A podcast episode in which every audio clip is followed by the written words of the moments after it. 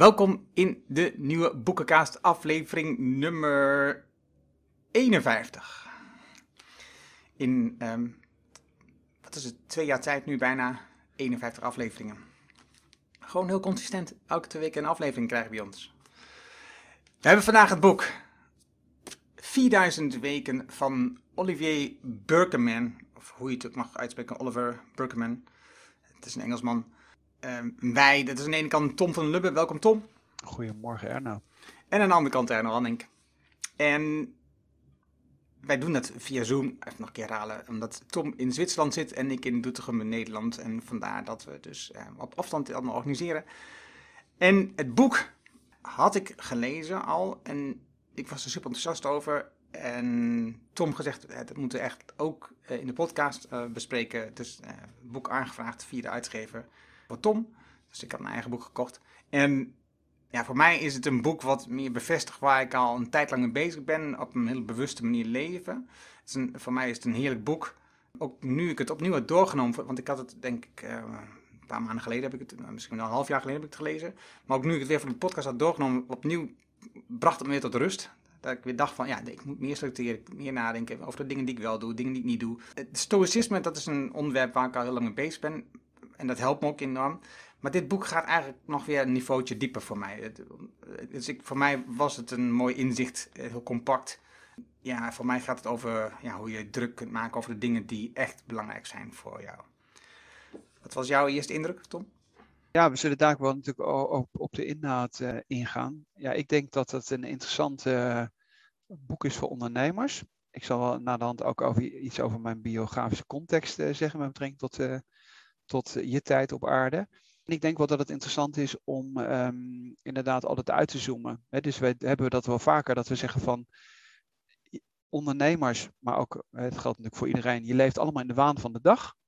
Uh, je bent heel erg druk, druk, druk met allerlei kleine dingen. En juist dat uitzoomen en zeggen van nou wat is nou daadwerkelijk relevant, is denk ik iets waar, uh, waar we elkaar gewoon vaker de spiegel moeten uh, voor houden. Omdat we natuurlijk eigenlijk uh, in een soort red race uh, zitten en, en, veel meer zelfreflectie nodig hebben, maar ook als maatschappij die zelfreflectie nodig hebben. Dus dat zijn een hele hoop verschillende niveaus. Ja, denk ik waar we gewoon in het algemeen gewoon veel meer aandacht aan zouden moeten besteden. Dus uh, ja, ik vind het een heel, heel leuk boek om, of een heel goed boek om te bespreken in ieder geval. Het boek is opgedeeld in twee delen. Het eerste gaat over kiezen. Het heet Kiezen voor kiezen. En het tweede deel gaat over de macht over de tijd voorbij. En onder die twee delen zitten dan verschillende hoofdstukken. In de inleiding um, krijg je een soort introductie van hem, van Burkeman, hoe hij tot het inzicht kwam uh, waar dit boek tot geleid heeft. En eigenlijk een soort, wat je al net zegt, de red race waar je in zit. Uh, iemand die heel erg bezig was met productiviteit, uh, inbox zero, getting things done. Alles maar doen om ervoor te zorgen dat je meer kunt doen in de tijd die je beschikbaar hebt. Steeds efficiënter leven. Maar een bepaald moment realiseert zich, wacht waar, waar leidt dit eigenlijk toe? Als ik efficiënter ga, werken, komt eigenlijk dan meer werk op me af. En ik moet nog harder werken en mensen weten me nog beter te vinden, dat ik dus dan nog meer werk voor hun kan doen. Waar leidt het eigenlijk allemaal toe? En hij zat op een bankje in het park in New York en kwam tot inzicht, oké, dus dit, dit, dit moet dus anders. Ik wil dit niet meer op deze manier, want als ik efficiënter word, betekent eigenlijk niet dat ik een beter leven krijg, maar dat ik vooral meer kan gaan doen en ook dus meer doe. Voor mij was het een mooie, mooie introductie uh, voor, voor, dit, voor dit boek. Eh, om tot zo'n inzicht te komen op zo'n bankje in de zon in Central Park in New York. Ja, misschien dat je toch nog iets moet zeggen over, over dat bankje eh, waar hij zat. Wat de trigger is. Omdat hij in principe ergens zat. Waar daarvoor, eh, ik geloof een soort amok lopen, of hoe zeg je dat? Iemand die daar mensen on ondersteboven had geschoten. Had plaatsgevonden. En hij zei van ja, als ik nou hier gewoon een week eerder of later was geweest, dan had ik er in principe ook kunnen zijn. En dat is iets wat je, dat is wel een terugkerend thema wat je heel vaak ziet dat of mensen in hun eigen biografie uh, iets hebben waar ze door aan het denken worden gezet. Dat kan bijvoorbeeld vluchten door oorlog zijn, hè, heel actueel thema. Maar dat kan ziekte zijn, et cetera. Of, of op, het, op het verkeerde tijdstip op de verkeerde plek zijn. dus ik zal maar zeggen, een vliegtuiggijzeling of neerstorten van iets, et cetera. Er zijn best wel ook veel bekende TED-talks en zo over. En het interessante is eigenlijk elke keer weer de vraag: hebben wij dat soort live events nodig om tot die zelfreflectie te komen. En dat is waar hij eigenlijk over filosofeert. Dus het interessante in dat boek is eigenlijk, misschien dat we dat nog even moeten laten zien, dat er helemaal in het begin van dat boek, uh, en daar, daarom ook die titel, is de vraag van ja, hoeveel weken heb ik eigenlijk in mijn leven? Nou, dat zijn ongeveer bij een gemiddelde levensverwachting zijn dat 4000 weken. En dan is dat natuurlijk heel erg confronterend als je zegt van ja, hoeveel weken heb ik eigenlijk nog over? En dat is dat, eigenlijk dat oude filosofische memento mori. Hè, gedenk dat, dat gij ook zult sterven. Dat leidt eigenlijk tot die zelfreflectie, wat je ook altijd al hebt gehad in, de geschiedenis. Hè, dat zijn de verwelkte bloemen op de schilderij, dat is de doodskop, et cetera. En in dat boek zitten eigenlijk twee niveaus. Het hele praktische en het hele filosofische. En dat vind ik bijvoorbeeld een heel, heel interessant om te lezen. Omdat hij die, uiteindelijk een, een boek wat makkelijk leest. Maar wat elke, in elk hoofdstuk is er een soort uitnodiging naar een, soort, naar, een filosofisch thema. En dat maakt het, vind ik, prettig leesbaar. Ja, en het praktische, daar zie je heel veel bekende voorbeelden die we als ondernemer allemaal uh, gebruiken of hebben geleerd of uh, willen toepassen of, of toepassen. En waarin je dan tot de conclusie komt, dat is eigenlijk van, maar waartoe leidt dit eigenlijk allemaal? Waar, waar, waarom doe ik dit eigenlijk allemaal? Ja, wat misschien nog wel relevant is, is omdat jij het even genoemd hebt, maar je deed het heel snel. Getting things done, et cetera. En wat hij in principe ook beschrijft, uh, dat hij heel erg gefocust was op dingen heel efficiënt doen. En, en ik denk wat, wat zinvol is, is om even te visualiseren. Je hebt natuurlijk bij David Allen, hè, de grote efficiency guru, met Getting Things Done. Ik geloof overigens niet dat we het boek uh, besproken hebben, maar misschien is dat nog interessant om dat ook een keer te doen, omdat er best wel heel veel ondernemers daarmee bezig zijn. Je pro probeert elke keer nog meer dingen af te vinken binnen, binnen je dag. En de matrix die daar eigenlijk bij hoort, is het verschil maar dat is dan in principe David Allen, Getting Things Done. Het verschil tussen effectiviteit en efficiency. En dan kun je de juiste dingen op de juiste manier doen, of je kunt de wrong things right doen. En, en wat hij eigenlijk doet, is dat van het microniveau van probeer ik steeds meer dingen efficiënter te doen, is het meer het uitzoomen en zeggen van ja, ben ik eigenlijk überhaupt de juiste dingen aan het doen? Ja, hij, hij schrijft bijvoorbeeld je moet wel overwogen grote, ingrijpende, onomkeerbare taken op je nemen, waarvan je vooraf niet weet of het de juiste zijn, maar die doorgaans meer bevrediging blijken te bieden. Het is, we hebben net al de waan van de dag net al genoemd. Wat er, wat er gebeurt is natuurlijk dat we vaak worden geleefd door keuzes van anderen, vragen van anderen, uh, planningen van anderen. En we maken eigenlijk niet een heel bewuste keuze wat we nou precies vandaag doen. Hij noemt daar ook bij het voorbeeld van uh, de rocks, uh, pebbles en sand, oftewel stenen, kiezels en zand. En dus dan, dus een theorie die ik zelf ook gebruik, is dat je maximaal bijvoorbeeld, je begint met het inplannen van de grote dingen, want de kleine dingen die komen wat tussendoor en de zand past altijd. In plaats van dat je je dag laat vullen met zand, allerlei dingen, en dan passen de stenen er niet meer in. Maar wat hij daarbij laat zien een soort filosofische gedachtegang is. Het is mooi dat hij dat in demonstratie met die, met die, met die pot laat zien, met die stenen. Maar wat je vergeet is dat, dat, hij, dat hij op dat moment al een keuze heeft gemaakt hoeveel stenen er in die pot passen. En dat is wat veel mensen dus vergeten te doen. Om te kiezen welke stenen wil ik in die pot hebben. Ik heb maar een beperkte tijd in mijn leven. Die 4000 weken. En als je niet bewust kiest welke stenen daar dat er maximaal in passen, ja, dan, dan begin je eigenlijk al verkeerd. Want dan heb je uiteindelijk altijd te veel stenen en die passen, en die, die passen nooit in die pot. Dus de valse voorstelling die je wilt voorkomen is dat je in eerste instantie alvast nadenkt voordat je de pot hebt. Of met de gedachte van ik heb een pot, dus ik heb een maximaal begrensde tijd. Ik kan maar zoveel grote projecten oppakken. En wat hij daar dus tegenover stelt is, pak dan ook werkelijk hele grote projecten op die heel uitdagend zijn. Zodat je dat gaat doen die, wat je uiteindelijk echt gewoon meer levensplezier geeft, levensgeluk geeft, omdat die grote dingen helemaal te doen voor jou, in plaats van al die kleine shit waar je mee bezig bent. Ja, wat, wat ik nog wel interessant vind is bijvoorbeeld dat eerste hoofdstuk, daar gaat het over leven met grenzen aan het leven. En, en, en wat je natuurlijk ziet is dat wij heel erg nog steeds in die, in die modus zitten van je moet je tijd op een zinvolle manier inrichten. En uh, ik pak even uh, bladzijde 31 erbij, omdat ik dat interessant vind wat hij elke keer doet. Hij maakt heel vaak een uitstapje, overigens in de meeste gevallen naar Duitse filosofen. Op bladzijde 31 is het Nietzsche die hij citeert.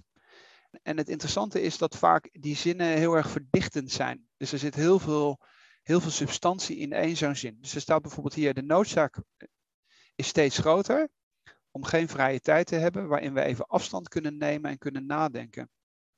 Altijd zijn we ons aan het haasten, omdat iedereen op de vlucht is voor zichzelf.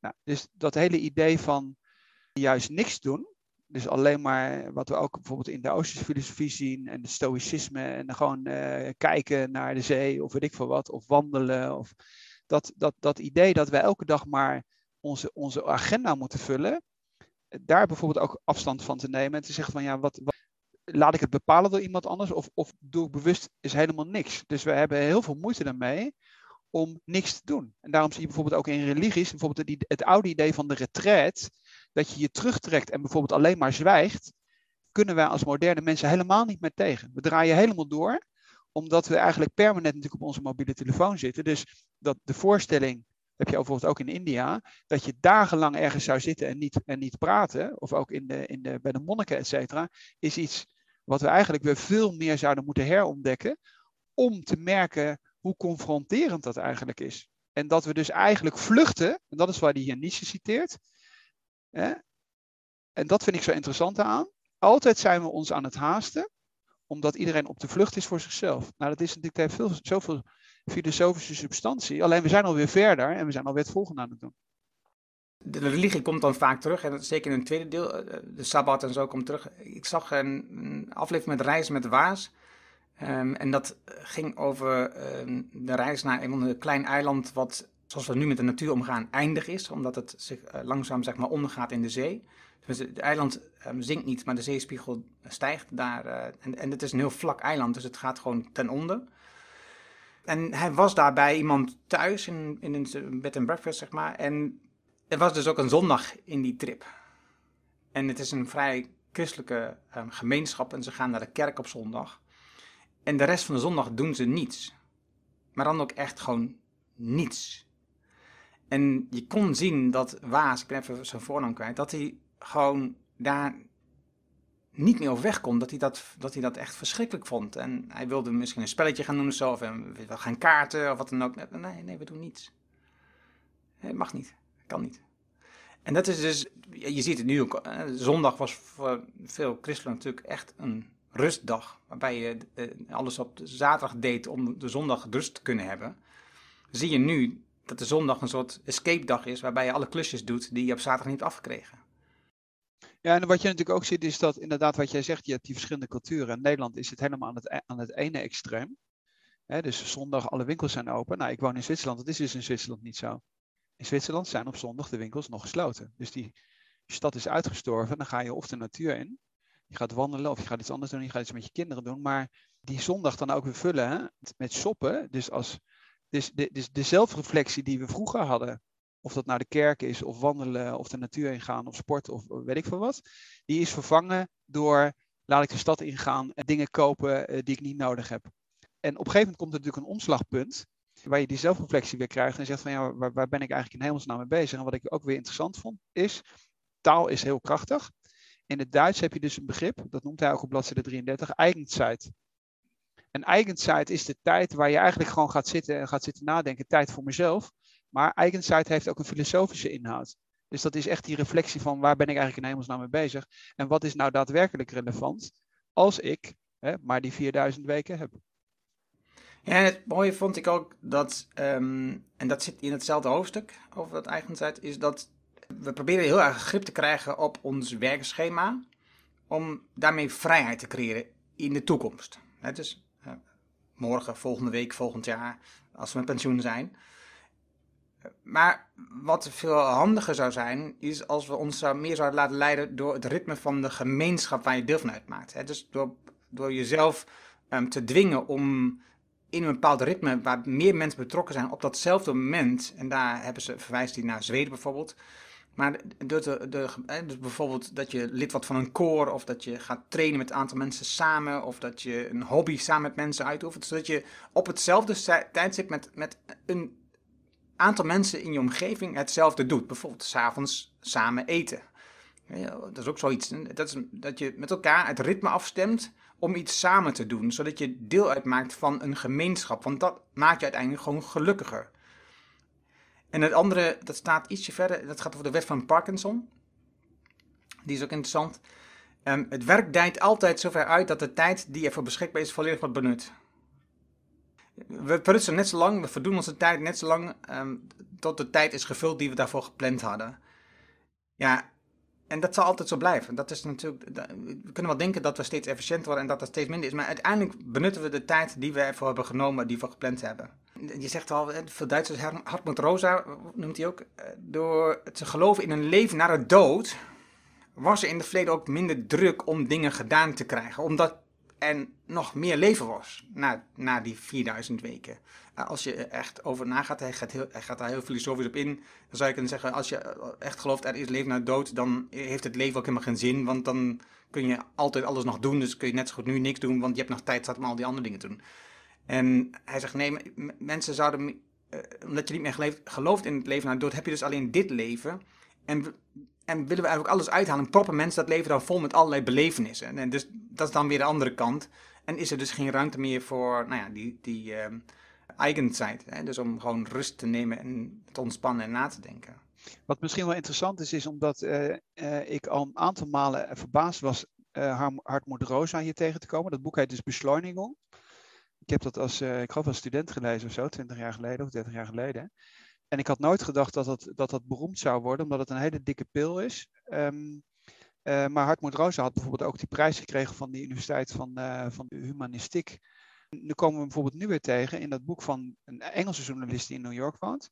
En het interessante is, maar misschien moeten we dat linkje er gewoon een keer inzetten, is dat Hartmut Rosa laat ook zien dat alles wat we doen steeds sneller is geworden. Dus bijvoorbeeld multitasking, wat we in het verleden bijvoorbeeld niet deden beste voorbeeld wat altijd genoemd wordt, is bijvoorbeeld dat je op het toilet eigenlijk ook al op je telefoon zit.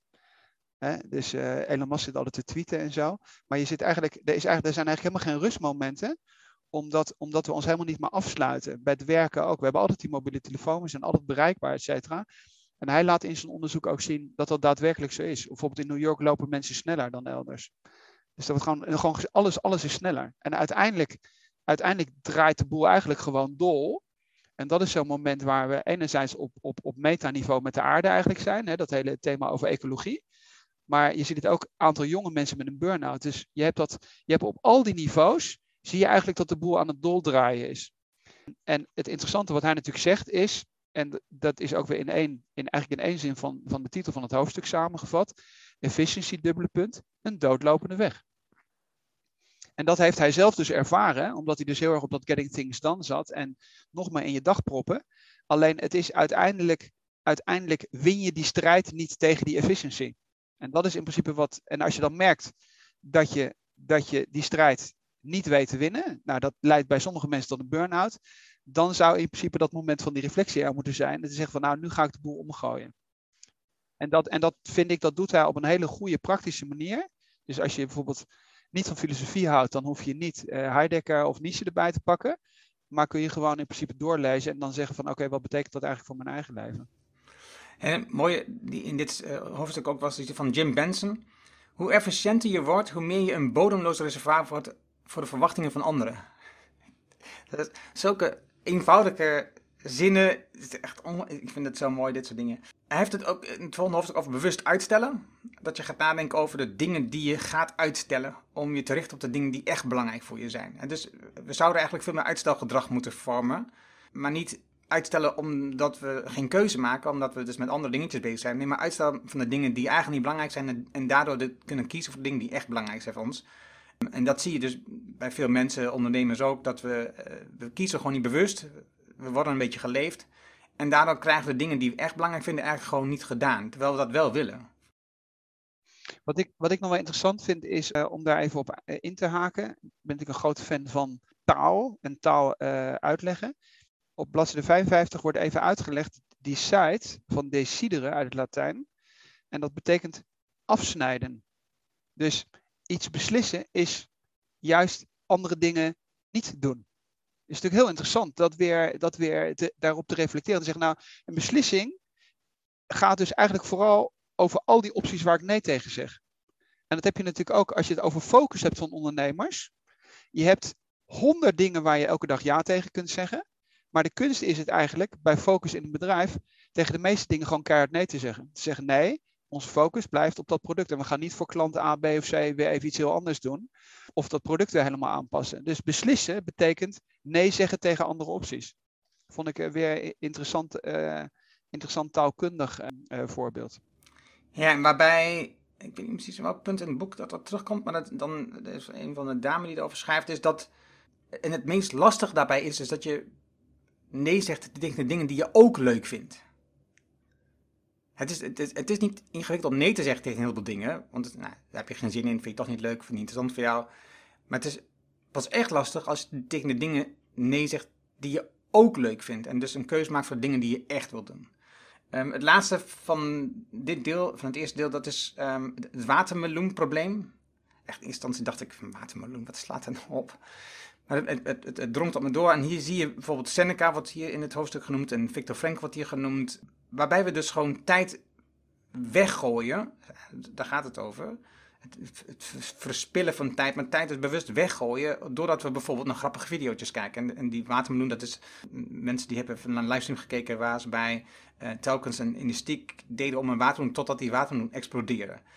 En dat is natuurlijk een grappige video, maar het was niet wat je gepland had om te doen die dag. Het was niet iets waarvan je zegt: Oké, dit wil ik echt zien vandaag. Of dit wil ik in mijn leven zien. Om, om iets beters van mijn leven te maken. Nee, dat, is, dat komt voorbij. En, dat, en daar komt hij op die um, techbedrijven. Techbedrijven voor duidelijkheid. Die dus heel goed zijn in onze aandacht vastpakken. Waar we eigenlijk niks voor terugkrijgen. Ja, we krijgen wel iets voor terug. Advertenties om nog meer spullen te kopen waar we, niets mee, waar we eigenlijk niks mee hebben. En McNamee, zo heet die, McNamee, die noemt dat dat wij eigenlijk de brandstof zijn voor het vuur van Silicon Valley. Ik vond dat een hele mooie omschrijving. Wij zijn eigenlijk de haardblokken als mens die zij op het vuur gooien om die adverteerders naar binnen te krijgen en dat op te branden. Onze aandacht, onze tijd op te branden op dat vuur van hun, waardoor zij rijker worden en wij eigenlijk alleen maar tijd verliezen. Ja, dat is uh, inderdaad bladzijde 86 en dat ook dat Twitter en zo. Maar ik bedoel, we merken dat natuurlijk ook zelf ook. Hè? Dus bijvoorbeeld de neiging uh, op allerlei social, social networken te zitten, als Facebook en wat dan ook. Het is natuurlijk ook soms inspirerend en dan hier naar kijken en daar naar kijken. En als je dan naar de hand in principe s'avonds naar bed gaat, zeg je, wat heb ik in hemelsnaam, wat heeft het, in, wat heeft het überhaupt toegevoegd? terwijl, als je bedoel, als je, ik zeg niet dat het onmiddellijk een boek van Seneca moet zijn, maar als je, ik noem wat, literatuur leest of iets anders, uh, iets anders doet, hè, of uh, neem even weer dat weekend, uiteindelijk leidt dat tot veel meer bevrediging. En het interessante van die groep is overigens dat er zelfs dat, dat synchrone, ik wil het dan toch nog even oppakken. Het interessante is dat bijvoorbeeld, wij willen heel efficiënt, bijvoorbeeld ook in Zwitserland, de verschillende provincies hebben op een verschillend moment hebben ze vakantie. Dat wordt in het boek bijvoorbeeld ook beschreven. Dat is nog wel interessant, want dat vond ik wel, uh, omdat Zweden daar uh, interessant is en ook bijvoorbeeld Frankrijk of Zuid-Europa, waar in augustus alle mensen op hetzelfde tijdstip uh, vakantie hebben. En dat leidt tot een veel hoger geluk. Waarom? Omdat je namelijk je vakantie kunt doorbrengen met de mensen waar je je vakantie mee wilt doorbrengen. Wat doen wij in Noordwest-Europa, maar ook bijvoorbeeld Zwitserland? Allemaal verschillende. We gaan, we gaan die vakantie allemaal spreiden, hè, lekker efficiënt. Zodat we niet allemaal op hetzelfde moment met vakantie gaan.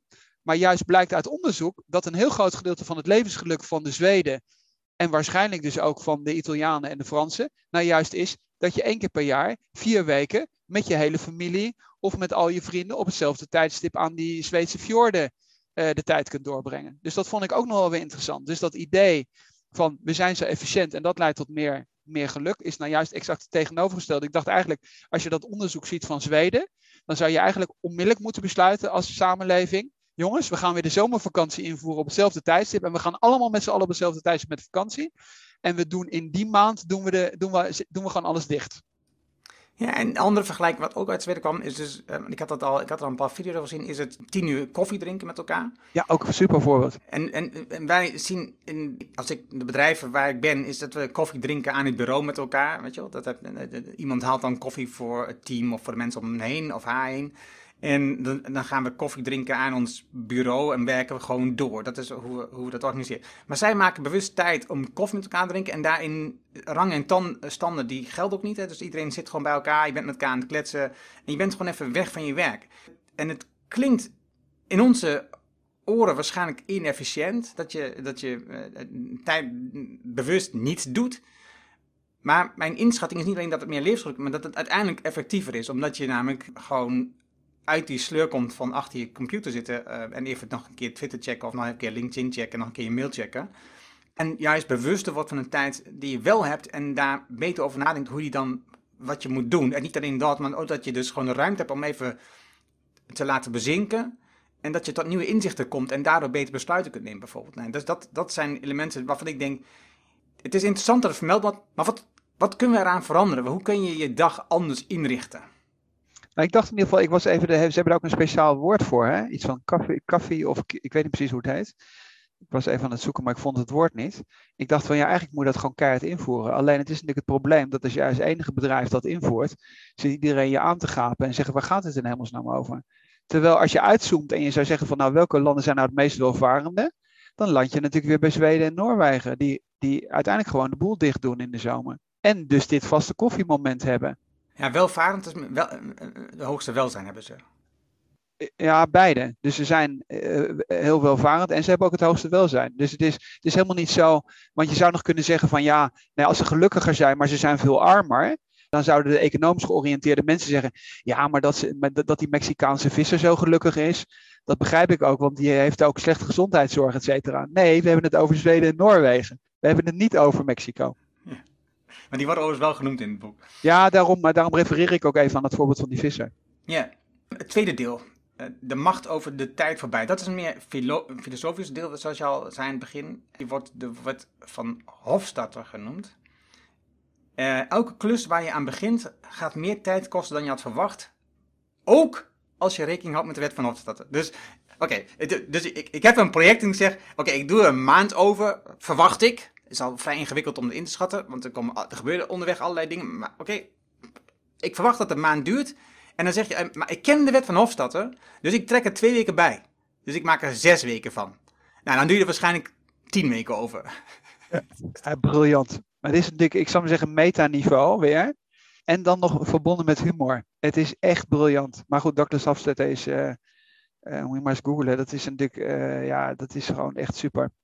Moeten misschien ook wel wat linkjes er nog in zitten, want je noemde bijvoorbeeld ook al Victor Frankl. Dus komen, in dit boek komen zoveel boeken voorbij waar wij ook al vaker aan gerefereerd hebben.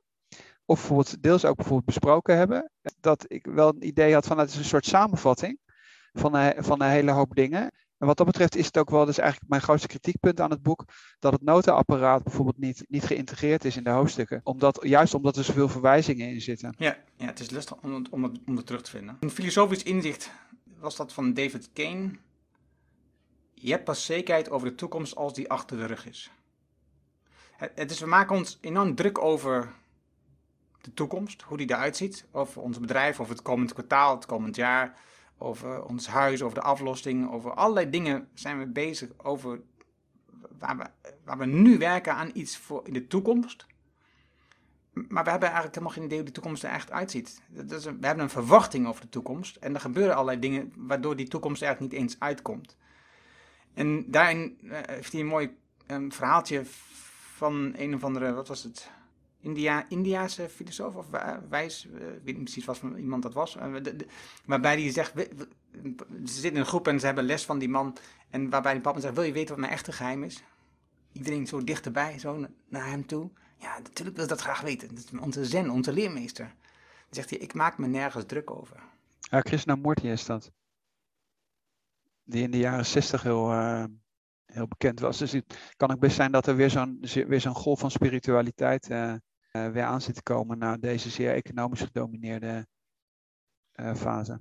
In het stoïcisme, bij Seneca zie je natuurlijk ook terugkomen dat de kunst is om je druk te maken over de dingen um, waar je wel invloed op hebt. En je niet druk te maken over dingen waar je geen invloed hebt. Dus als je kijkt naar de media, de nieuwsberichten, dan word je emotioneel heel erg gegrepen. Op dit moment bijvoorbeeld door de oorlog, of door corona, of door de economie, de inflatie. Het zijn allemaal elementen waar je eigenlijk gewoon, niet eigenlijk, waar je gewoon nul invloed op hebt. Waar je gewoon niks aan kunt veranderen.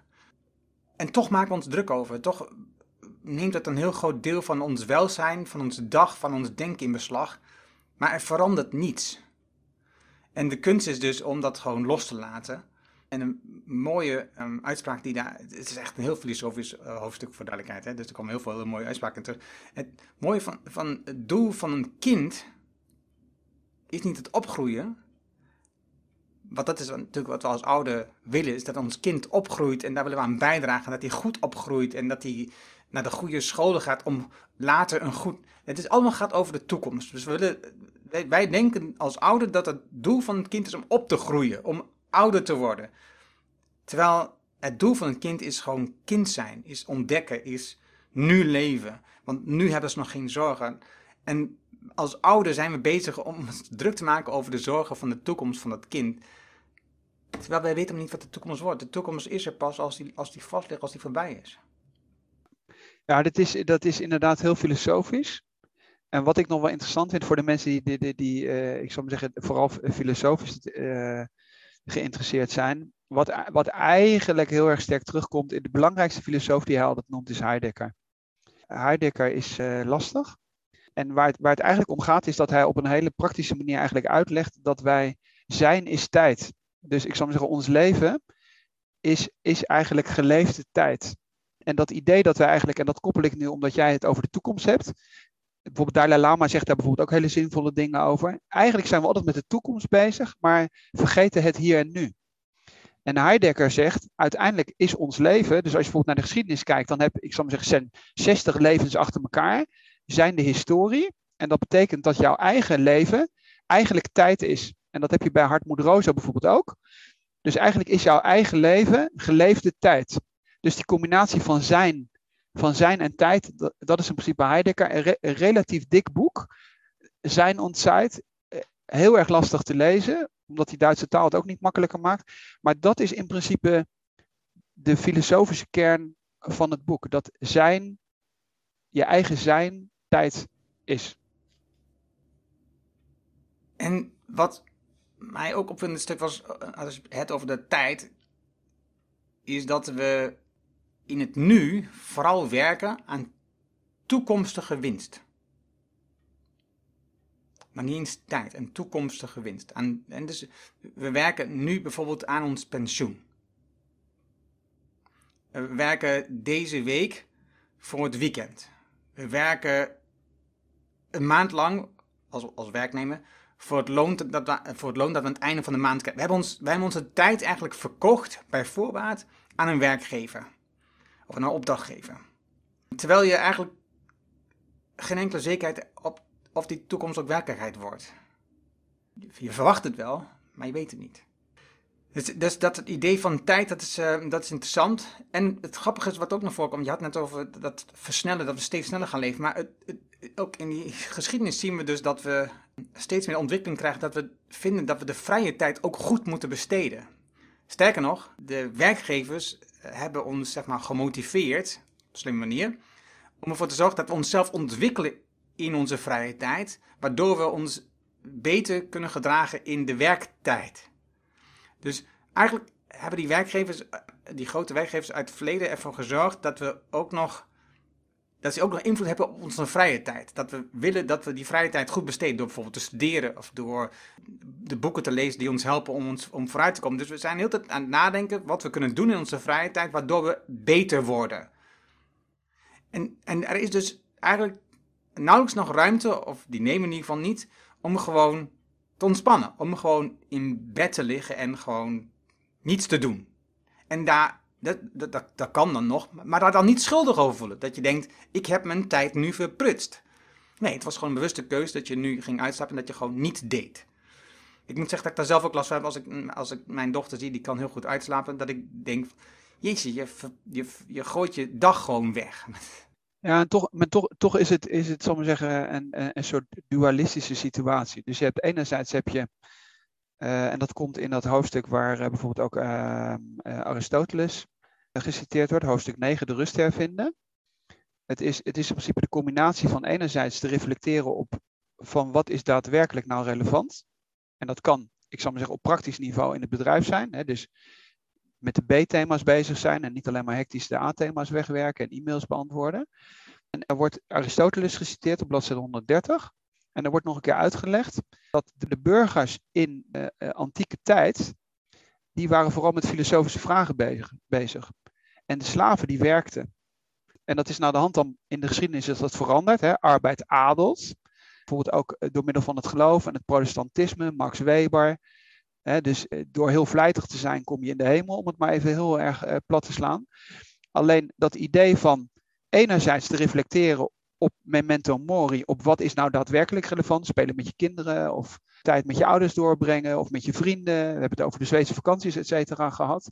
Maar dat die reflectie van dat dat in bepaalde tijden heel anders is geweest. Maar dat betekent niet dat die mensen niks hebben gedaan.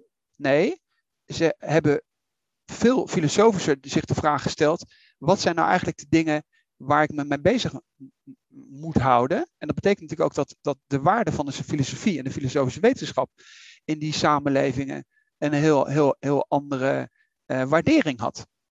Uh, en, dat is, en dat is in principe uh, wat nog een keer uitgelegd wordt. Dat is dus dat mensen die wij in principe nog steeds op een podest zetten, hè, Aristoteles, Seneca, et cetera, die waren daadwerkelijk heel druk. Maar ze waren druk met de relevante dingen en daarover aan het nadenken. En jij hebt in de boekenpodcast, waar het ging over de lessen van de samurai, was in principe ook de kern weer je bent je hele leven eigenlijk bezig. En als je op je tachtigste het antwoord voor jezelf hebt gevonden, dan is dat nog steeds op tijd. Maar dat is dus een heel, heel, ander, uh, heel ander perspectief. Uh, wat wij een beetje verloren hebben. Dus we zijn maar heel druk, druk, druk. Uh, maar de vraag is of we druk zijn met de juiste zaken. Ja. Ik, ik heb nog twee dingen die ik wil benoemen. hij heeft het over je, je, je, vrije tijd besteden. En we zien in de huidige hustle-cultuur dat we zeg maar, worden gemotiveerd om ook die tijd nog te besteden aan dingen die zinvol zijn, wat net al zijn. Maar ook niet alleen dat, maar ook dat nog vermarkten. Dus we proberen dan iets te maken, iets te doen, iets te verkopen, waar we ook nog weer geld aan kunnen verdienen. Terwijl hij noemt dan uh, Rod Stewart, uh, die zijn tijd besteedt aan modelbouwtreinen.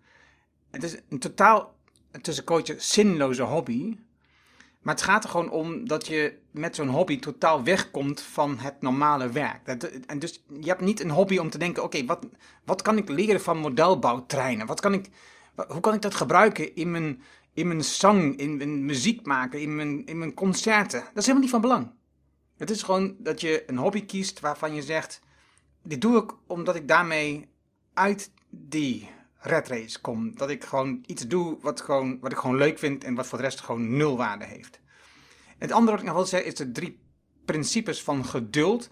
Uh, en dat kwam uh, uit het stukje waarin hij het heeft over een Amerikaanse uh, psycholoog. Die merkte dat de, mensen die zij in, in haar praktijk kreeg steeds meer moeite hadden om gewoon 50 minuten um, stil te zitten. Ze hadden moeite om gewoon te ontspannen en stil te zitten. Dus de drie principes van geduld zijn um, in zorg dat je je problemen leert waarderen. Dus je hebt problemen, waardeer die.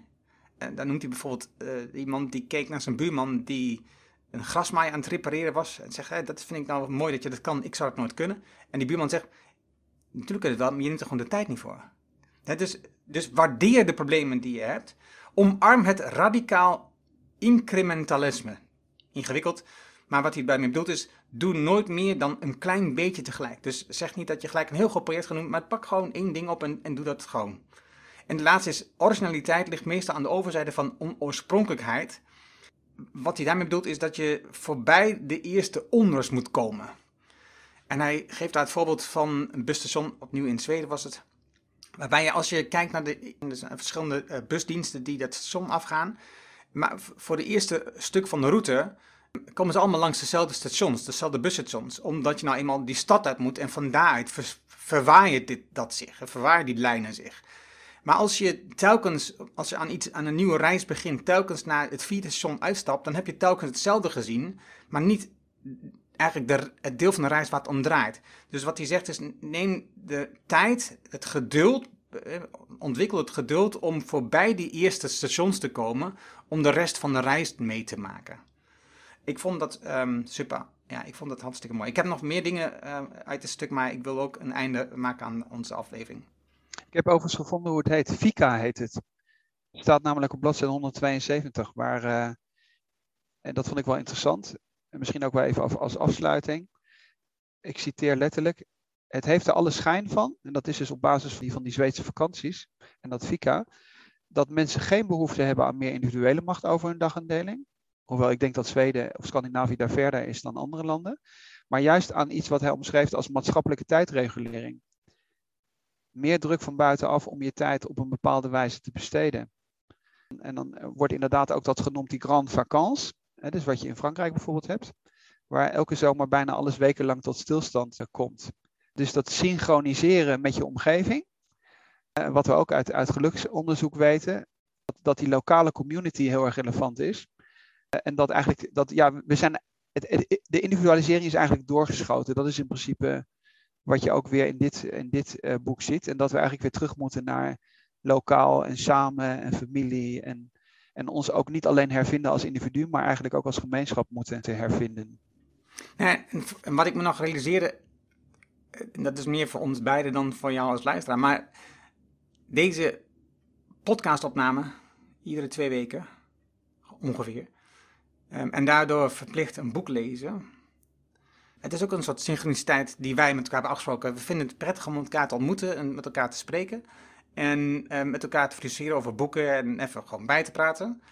En dus de podcast is een, is een synchronisatiemechanisme voor ons beiden geworden om, om samen een boek te lezen en daar met elkaar over te filosoferen en dat met je te delen. Maar het aspect zit niet zozeer in het delen. Het aspect zit veel meer in dat wij het gewoon leuk vinden om met elkaar samen over dat boek te praten. Die synchronisatie, uh, die geeft gewoon heel veel voldoening in je leven. Dus en dat kwam van Terry Hartig. Ja, misschien nog wel om dat aan toe te voegen. En uiteindelijk interesseert het ons niet eens hoeveel mensen er naar luisteren. Dus ik bedoel, de individuele reactie van iemand die zegt van, oh, daar heb ik wat aan gehad. Of uh, dat heeft me geanimeerd bijvoorbeeld dat boek te kopen en daarmee bezig te zijn. Die individuele reactie is vele malen belangrijker dan, en dan zitten we weer natuurlijk in dat meten, daar gaan we binnenkort ook een boekbespreking over doen. Alles maar te meten. De vraag is van, ja, is dat überhaupt relevant voor jou als individu of voor jou als groep? Nee, voor ons is het helemaal niet relevant. Dus als wij samen gewoon dat ritme bijbehouden en, en, en onszelf eh, helpen door voor een gedeelte ook zelf te reflecteren of met elkaar, net zoals andere mensen afspreken om samen te gaan joggen of een boswandeling te maken, hebben wij één keer uh, om de week een afspraak om, om samen over een boek te praten en ons die vrijheid te nemen daar een heel uur mee, bezig te zijn en niet nu tussen 10 en 11 uur nog tien andere e-mails beantwoord te hebben. Dus wat dat betreft wel een aardig, aardig voorbeeld. Hij sluit het boek af met vijf vragen die, nou, die helpen om je te richten op de werkelijkheid van jezelf, van je eigen situatie.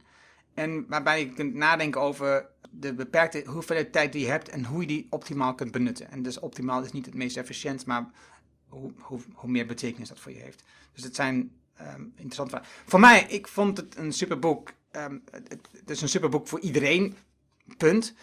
Maar ook voor ondernemers. Dat die natuurlijk proberen zo hard mogelijk te werken aan een bedrijf om te bouwen, uit te bouwen, groter te maken, meer impact te hebben. Um, zorg maken over al die medewerkers. Er zitten zoveel elementen in die je in ieder geval voor het moment dat je het boek leest terugbrengen naar een andere realiteit, laat ik het dan, laat ik het dan zo noemen. En dat helpt je om ja, ja, richting te vinden in je leven en meer tijd te nemen voor de dingen die echt belangrijk zijn. Keuzes te maken. Omdat als je een keuze maakt voor het ene, betekent dat je, wat we eerder al zeiden, dat je eigenlijk het leven afsnijdt van andere dingen die je zou kunnen doen. Als je ervoor kiest om samen met een klant af te spreken, om samen te gaan eten, omdat je, dat belangrijk is voor de relatie, snij je daarmee de relatie met je eigen gezin bijvoorbeeld af, om eens even een voorbeeld te noemen. Dus um, echt voor mij een super aanrader. Ja, zo goed dat je dat nog net zei, want er zit in, in het, aan het eind van het boek zit dus die appendix, waar het dus heel praktisch weer wordt, waar, waar die dus die, punten onder elkaar heeft geschreven. Dat je, als je dan toch weer terug bent in effectiviteit, als je toch weer aan het eind van die zingeving weer terug bent in je effectiviteit zegt van ja, hoe implementeer je dat nou in je leven? Daar zit gewoon die, daar zit die appendix in. Ik, ja, ik denk dat je daar ook wel heel goed mee echt aan de, aan de slag komt. Hè? Dus het, niet te veel grote projecten, uh, focus op wat je gedaan hebt en niet wat je nog moet doen, et cetera. Dus dan wordt het in één keer weer heel aan het eind van het, na dat tweede filosofische gedeelte, sluit hij to, toch ook weer gewoon heel erg praktisch af. Dus het is niet zo dat je dan in een soort filosofisch doolhof aan het, aan het eind van het boek bent verdwaald. Ik vind dat wel heel, heel erg goed, goed gedaan. Ja.